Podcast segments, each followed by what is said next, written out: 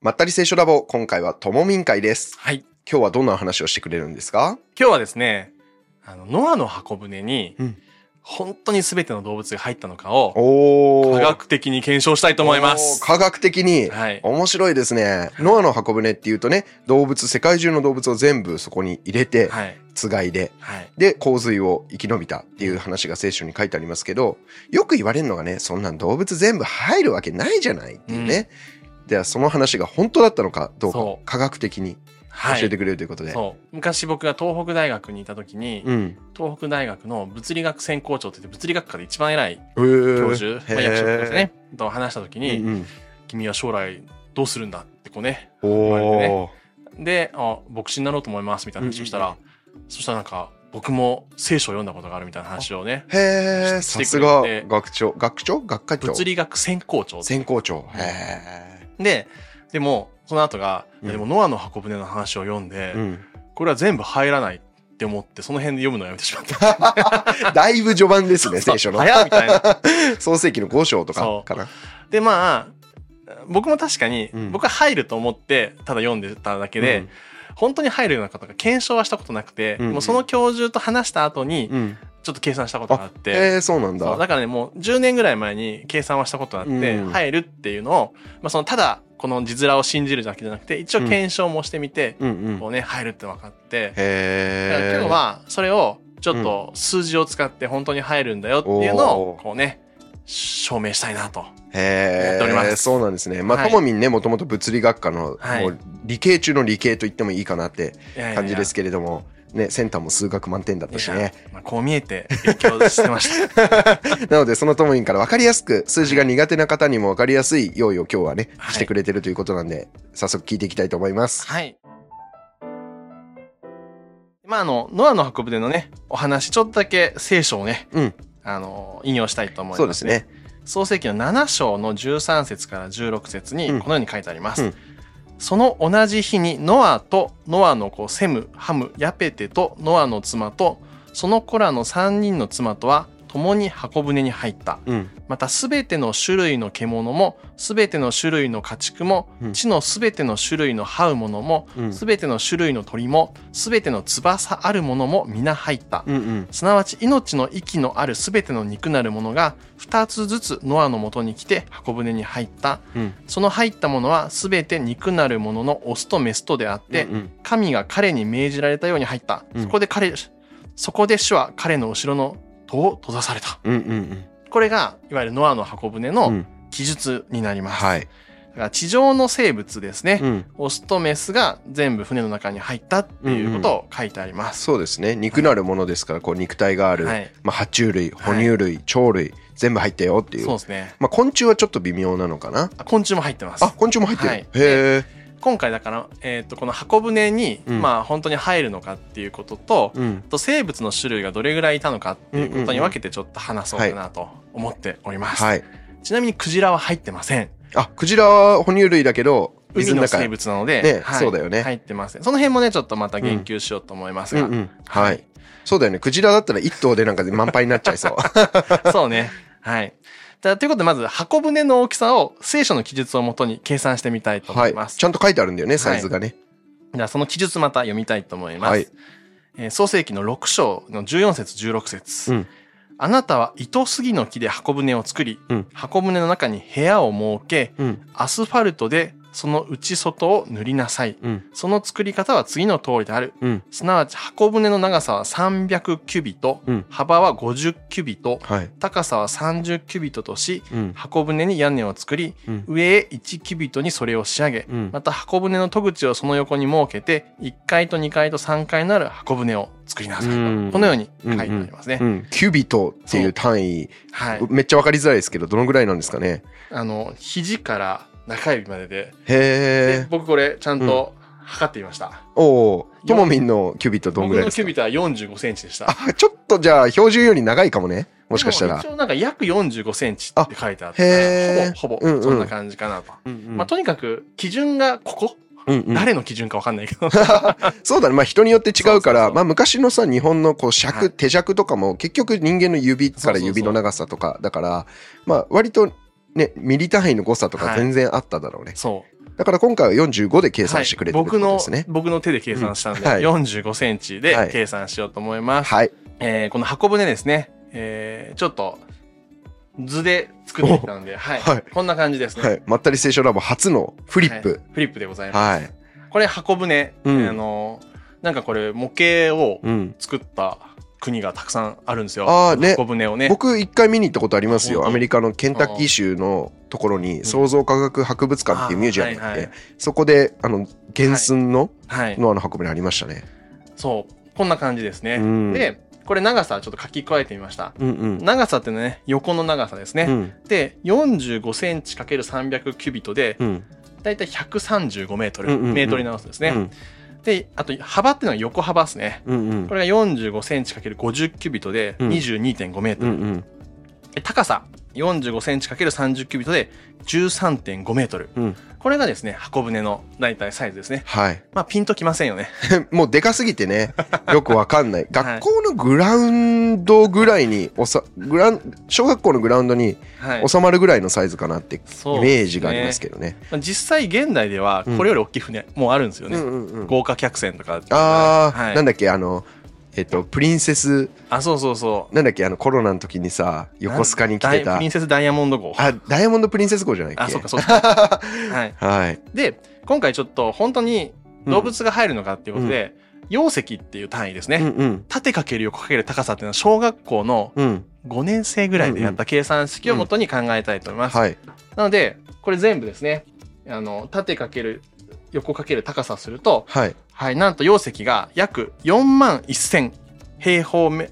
4万1000立方メートルになります。はい、あのもう計算式ついてこないよって人いるかもしれないですけど、うん小もう僕だいぶ怪しいっす小学5年生の計算ですね。まあ はまあ、数字好きな人は追いかけてください。でうん数字よくわかんないよっていう人は、うーんぐらいで聞いていくだまさあい。イメージではね、い、イメージです。ちょっと横道にそれるけど、はいなんか僕聞いたことがあるのがこの「ノアの箱舟」今写真でありますけど、タンカーのサイズにそっくりっていうのを聞いたことあって、だから洪水の荒波とかにうんも一番耐えうるこの比率で計計算されてるっていううのを聞いたことありますーん。ね。えーそれは面白いですうね。ん、あとアスファルト塗ったってさっき言ってたじゃないですか、あれもなんかペリーの黒船うんも外にこうアスファルト塗ってだから黒いみたいなパク話リでと。 そうノアの箱舟のパクリみたい真な似しサスてサスケ花子はね、はい。なんか藤壺とかがつきにくいらしいですね、へうんあとは水漏れとか防止なるほどねうんはい。箱舟の大きさこんな感じうですね。んじゃあ、はで、箱舟ね、さっき構造を見ると3階建てになってるんですね、中身が。うんうんうんうんはい。まあ、こんな感じのものですと。うんじゃあ、これに、うん今回は羊が何匹入るのかっていうのをまず計算したいと思ないまんすか。寝る前のカウンティングみたいなそう。で、羊がここに何匹入るのかっていう計算をするために、次がですね、うん、あの、コンテナっていうものがあります。はいはい、あの、ちゃんと見たことある人はあんまりいないかなと思うんですけど。そうだニュース映像とかでしか見たことないかな、まあ、あの、電車沿線に住んでる方は、この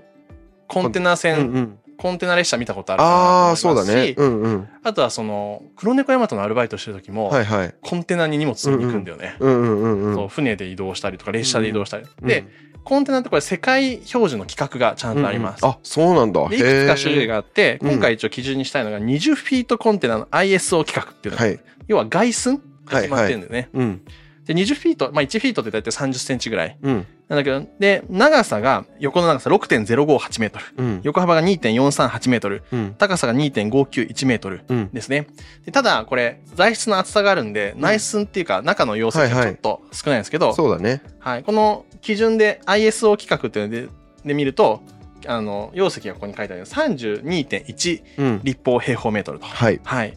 ということになりますと。はいまあコンテナね見たことない方のイメージで言うとなんかこはうい自分がすっぽり入っても全然まだ余裕あるぐらいめちゃめちゃでかいそうです箱ねってイメージですよねはい、よくなんか映画とかでこういうコンテナがいっぱい積んであるところで麻薬の取引やるシーンとかねありますよね そうそうそうそんそなんな感イじメーでジですよねでこれ今の計算するとですねこんな感じで、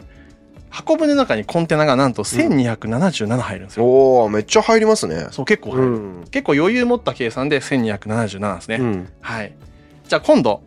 えー羊さんのサイズ考えてみたいと思います。あのちょっといいですかこはいこでなんで羊のサイズで測るんですあかそれねそうか、うん先に言った方がいいのかな、うんあの羊より大きい動物ってうんあんまりいないんですよ、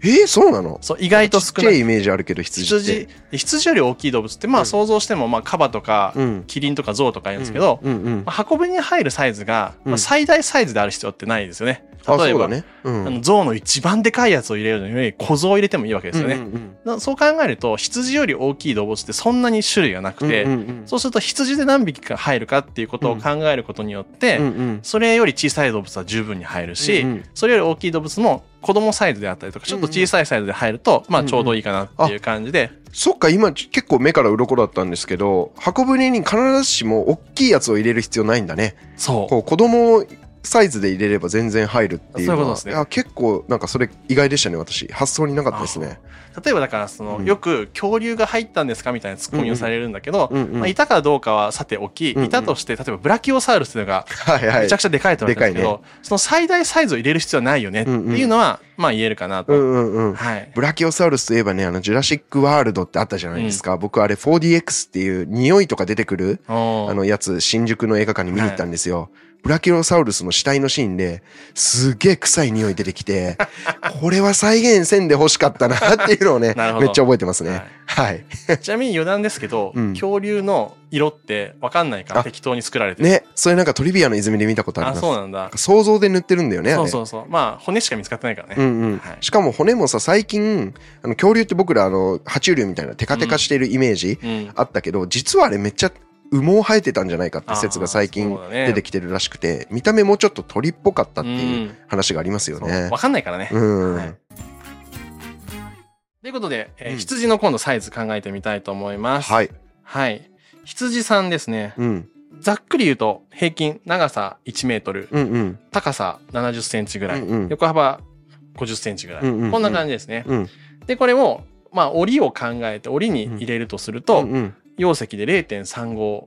立方メーうトル。んうんあ檻のサイズですね。はい。まあ、うん羊のサイズをね、入る檻うをんざっくり考えると、まあ、うんうん縦かける横かける高さでね、0.35ですね。うん735で。まあ、ちょっと狭いけど、まあ、スーパーのペットショップで売ってるはゲいはいージぐらいの余そう裕でっすねて考えてもらえばいいですかね。そうすると、うんこの20フィートコンテナにこの羊さんは最大何匹入ると思いますか、 20フィートコンテナっていうのはさっきのあのオレンジ色赤色のコンテナ、い、1個だよそうねです。箱舟全部じゃなくて、へえ羊が何匹入るか、はい。えでも結構檻のサイズとかもあるからあのコンテナに入れるってなると20匹ぐらいじゃないですかね。ああ、なるほど。うん、ちなみにそもそも羊が箱舟に何匹入ると思いますか箱舟にうん。羊だけで羊だけ入れ、もういえー入れようとしたら。えー、えーどうだろうイメージ500頭ぐらいですかね。めっちゃ少ない ね。あ少ない あ本当なるほど。はい。だあはそいん。なもんかあもっと1000とか。 1000とか。うんなるほど。じゃあ、ちょっともう一回ね、あの、まとめますけども、うん一応、20フィートコンテナの羊は90匹入るわけですね。ああそんな入んの、はいえあの1個だよねコンテ1ナ個。で。へえ90匹も入るんだ、はい。でゲージ付きでそうですね。ちょっともう一回言いますと、えー、そんな入る箱舟のサイズっていうのは4万1000立方平方メートはい、ル。で、コンテナのサイズっていうのが、うん、えっ、と、32.1立方平方メートル。うんうんうんで、羊のサイズっていうのは0.35立方平方メートルですうね。んうんうんだからで100分の1ずつぐらいになってるってことかはい、うん、あそっかだったら全然1000匹入りますねはい。っていうことで、うんもう一回順番に言うと、まず、箱舟にコンテナは1277入ります。はいはい。そして、コンテナに羊は90匹入ります。はいはい。そうすると、単純な掛け算です。1277×90 で、はい羊は箱舟に何匹入るかって言ったら、じゃじゃん !11 万4930匹入ります。おおじゃあ全然僕桁がはい2桁ぐらい違いましたね、これ、あの、ある人に質問してみたら、5000匹ぐらいですかって言ったんですけど、うんうんまあ、ざっくりみんな計算しないとう、ん全然数合ってないわけですよ。ねそうだね、僕なんか全然合ってませんでしたね、はい2桁って言ったけど3桁合ってなかった11万5000匹ぐらい入るわけですよ。へーすごくないですか ?11 万匹ですよ。 11万って言ったらねもはいう結構大きな都市ですよね、はい僕今住んでる東美市人口3万弱はいなんですけど、お隣の上田市16万、はい。大体上田市全員入るぐらいはいはい。ですねへえだから長さを言われても、うん大きさを言われても、うん羊が何匹入るって基本的に私たちは想像できてなういってんうんうんいうのがまず分かってほしくて、そうだね計算するとなんと羊は、まあ、上手に詰めると11万匹以上入るという感じですね。うんまあ、ざっくり12万匹ぐらい入るって言ってもいいかな、うんざっくりこんなもんですね。ままあ、どのくらい羊の人権を気にして詰め込むかによりま あ、すね、そうですね。うんはい。羊の人権っておかしい な。 羊権。羊 羊犬いや、はいとにかく、うんまあ拓磨くんがねこう、恥を忍んで何百匹か答えてくれましたけどもう数学苦手なのバレバレですね。えでも多くの人のイメージってうんそんなもんじゃないかなと、うんだから入んないとか言ってしまうんだろうなって思うんですけど、計算すると羊で11万4930匹入りますと。はい。はい、でも問題はさ、はいあの世界の動物ってめっちゃ種類あるわけじゃん。はい、はいその種類の動物がこの12番引きに収まるかどうかっていうのが問題じゃないですそうか。ですね今現在でうん地球上の生物は何種類いるでしょうえか、え勘で答えてくださいえ、100万。おー種類なるほどはい正解を言いたいと思います、うんうん現在まあ発見されているという大前提のことに答えると、うんうん哺乳類が約6000種え、それしかいないの鳥類が9000種へえ。昆ん、 虫が95万種、昆虫多いな。そうなんですよ昆虫多いな。はい意外とへこんえ。なもん万いないんだ動物って。なんかねいろんな数え方があるんですよあ、まあ確かにチワワとブルドッグをどう数えますかとかありますよね。でうん。この生物学的な種っていうものが定義されたのは生物学の発展に伴っているので、うんうんこのノアの箱舟の時代っうてん生物の種ってもっと限定されていたとう思うんんですうよ。ん例えうん、ばそんなイメージあるね。チワワとね、パグと柴犬を、うんまあ基本同じ種ですよ。うん、うんまあ犬と犬。ううんんうんもっと言えば犬と狼も同じ種であろうっていうことで、うんものすごい少なくてみたいなま感あ、じですね。そうだね以前ともみんがね、はいあのダーウィンの回で言ってくれたけれども、種の定義って基本は交配して子孫を残せるかどうかだもんねはいだから犬はせね、はいあの違うなんていうの、ダックスフントとチワワが、あの交配できますもんね、はいうんめちゃめちゃ多多いとしても今、うん1万5,000種ぐらい。うんうんで昆虫はさらに小さいから、うんうんでさらに多分少ないと見積もっても大丈夫なので、うんうん1万6,000種ぐらい当時うんめちゃくちゃ多く見積もってそれぐらいだな、うんでつがいでやると3万2,000そうだねで2倍だから入りますか11万匹羊が入るところに3万2,000って 単純にまあ3分の1だもんね、全然入りそうですね大きい動物いてもその分カバーできそうですもんね、でネズミとかちっちゃい動物もいますもんね、基本羊より小さい動物が圧倒的に多いので、うんうん、はいあとさっき印象的だったのは、哺乳類6000種はいで鳥類が9000種はい、鳥類の方が多いんですね哺乳類よりね、そうねえー鳥ってそんな種類いるんですね、はい面白いな、そうなんですで、うん明確な定義がうんうんやっぱり今の時代と当時で違うっていうのも一つ大きなヒントかなと、うんうんでちょっと解説忘れちゃったねようくダーウィン界の覚えててくれてね、うんうんそう後輩で後輩できて子孫が残せるっていうのが同じ種であるっていうね、うんということで、うん一応あの計算をするとうん全部の種は入るうんうんっていううのがわかるかなと思いますね。んうんうんで、もうちょっと改めて言うと、まあ、あの、大きい動物はさっき言ったように、小さいサイズのを入れたらいいよねっていうことと、うんあと、海の生物っていうのは、うん入る必要がないよねっていうので、除かれますっていう感じですね。うんうんなので、はい、十分に箱舟には入ったっていうふうに言えるのかなと思います。へえなるほど、確かにね12万入るところに3万ちょいですもんね、3万2000は種いですもんね余裕が随分あるなっていう感じですそうねですね。その他に、うん食料とか水とか、えーで、入ったのかうんな、うんうん十分入ったなと思うし、んんあそっか資料のことも考えなきゃいけないそうですそもんうそうねそう。そっかそっかまあね、この適当な数字ではないんだなっていうのがね、今回こうね、うんうん改めて計算してみて思ったことですね。うんうんうんうんむちゃむちゃ非現実的ではないっていうことですよね。だからイメージで、うやっんぱり生物の種類ってめちゃくちゃ多いだろうっていうのが、まあ皆さんが思うこうとん、で。僕100万種いると思ってた。うんで、あとは箱舟って、まあせいぜい1000とか2000しか入んないだろうみたいなイメージだと思うんですけど、うん羊が11万入るっていううんね。うんだからイメージで語ると入らないんですよ。うんうんでもちゃんと計算すると入る。計算してうんもうん11万入るってちょっと信じられないんだけどうね。んうんうん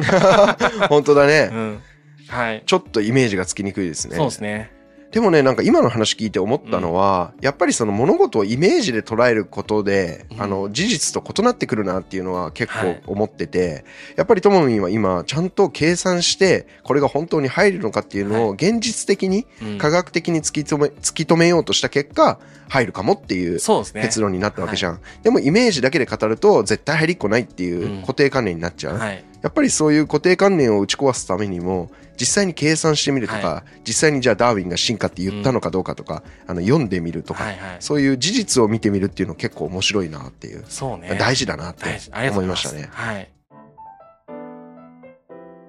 はい、こんな感じですね。まあ、うん結論は入ったっていうね、うん。ことを僕は言いたいなと思います。うんで、、えっと、科学的って僕が最初にちょっとわざと言ったんですけども、科学って前提条件ちゃんとつけるんですよ。うんうん。例えば、まあ、羊だったらとうか、んうん。えーこう、形を限定したりとうんか、うんあとはその、大きさをうん。最大サイズでもなくてもいいよねとか、うんうんこれはまあ僕のある種の、えーこう前提を置いたことなんですね。うんそうだねんで、これを無視して、いやいや、それはおかしいって言われても、うん僕の前提のもとに計算しましたよっていうのが一応科学なので、うんうん。論理がちゃんとあるんですようね。んうんうんだからこの論理だと入りますっていうことが言えて、うん逆にそれおかしいよっていう場合は、うんその結論だけおかしいっていうのではなくて、うんその、その否定をするための論理をまた立てていただくことによって、うん実は議論ってものすごく進むんですよね。そうだね。これ前が提が間違ってたらそうダメだよねとかね。うんだから前提をじゃあこう書き換えたらどうなるんだろうみたいなうん議論とかすごい面白いなとそ思うっだて、ね。全部最大サイズだったそうのそとうそかうとかね。そうあと生物の種の数え方とか、うんうんこれ今回定義すごい薄いんですけど、うんうんでもその数え方をどう定義するかによって確かに100万種って言えるかもしれない、そうだよとかね。うんまあ途方もない計算になるけどじゃあ現存する生物がちゃんと入るかっていうのをきちんと計算しようと思ったら可能だよねできるよねそうできるでも誰も面倒くさいからやらないだけでやらないね、うんしかも計算式もただの縦かけるをかける高さでやってるから、うん意外と面倒くさくない、うんうんうんでしかも電卓使えばねそうだねすぐ出るからね、うんうんはい、こんな感じがですね、うん今回のお話ですねうん最後にちょっと余談なんですけど、はいえー先ほど一番最初冒頭で教授とノアの箱舟のお話をしましたと言いましうた、んうんうんそうだねこの方は聖書を読んだことが、ね、その後ないので、うん僕はねその後何をしたかと言ったら、うん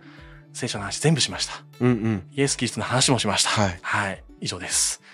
えそれでどうなった のいやいやそれで面白かったねって言うんですけああどうんまあ、こういう機会を通して、うんうんこう聖書に触れる人がいるっていうのも面白いなああなるほどねうん科学を通してそ聖書の話をできるとう結構ねこう研究者とか何かっていうのはうんそういうふうもう世界の標準的なうん宗教とかちゃんと触れるんだなうと思って、ーんなるほどね、うんきちんと聖書をそこまで読んでみたことがあるっていうのがすごいなと思いましたね。うんさすが教授だなというね。そうそうそうう、ん。でちゃんとね結構議論というか話をしてくれて、うんうでん科学者の観点って面白いのは、うん疑っても疑っても最後まで残るものが真理だよねっていう立場、うんうんうんいわゆる批判的能力をすごくちゃんと持っていて、うん。だから聖書もここがちょっと理解できないとかうんおかしいと思うっていうのをちゃんと言ってくれて、うんうん。実はこうなんですよとかこう話せるのはね、結構面白かったなうそうだよね。んまあ、よく聖書を信じている人たちにありがちな姿勢っていうのはもう書いてあるから絶対正しういんみたいなね。でもそれをえ本当だったのかなって疑ってみることって僕は不信仰じゃないと思うんですよね。そうね書いてあることが正しいと思う。だけど、それを本当にそうだったか証明したい、知りたい、神様のことをもっと知りたいと思うから疑って、うんそれを計算してみて、あ、やっぱり正しかった。っていう結論につく。そそうだねの姿勢って僕はね、大事だと思うんですよね。はいうん。ちなみに僕はねその観点は、うんその自分一人で読む時は出てこないんだけうんど、うんやっぱり質問された時に、うん。そんな視点があるのかって面白くて、うんうんうん。結構こういうのを調べるタイプなんだうよんね、うんうん。だからそこがさすごいさ聖書を互いにさ知っていく中で深めていくのにさすごく重要なポイントだなと思うんでうんね、うんうん。なので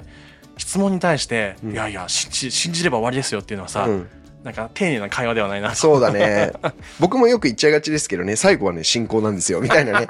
よく言っちゃうんだけど。まあ、そうなんだけどね、うん、まあ究極そうなんだけど、でもその前に諦めずに考え抜いてみること、はい調べ抜いてみることって結構大事だなってはい思いました。はいはい。そんな感じですね、うんまあそんな感じで、ということで、えーはい面白かったよという方はチャンネル登録、高評価、そしてお気に入りの動物、僕だった らロバで計算しますとロか。バおーいいねね、そういうコメントをお待ちしております、はいえーまたコンテナに入ってみたことがある人もコメントしてくださいおー。はい。ポッドキャストの購読、高評価もお待ちしております。それではまた次回お会いしましょう。ありがとうございました。ありがとうございましたまったり聖書ラボはまったりざっくり楽しく聖書の雑学やエピソードを語る番組です聖書についての考え方や解釈には様々な立場がありますご了承ください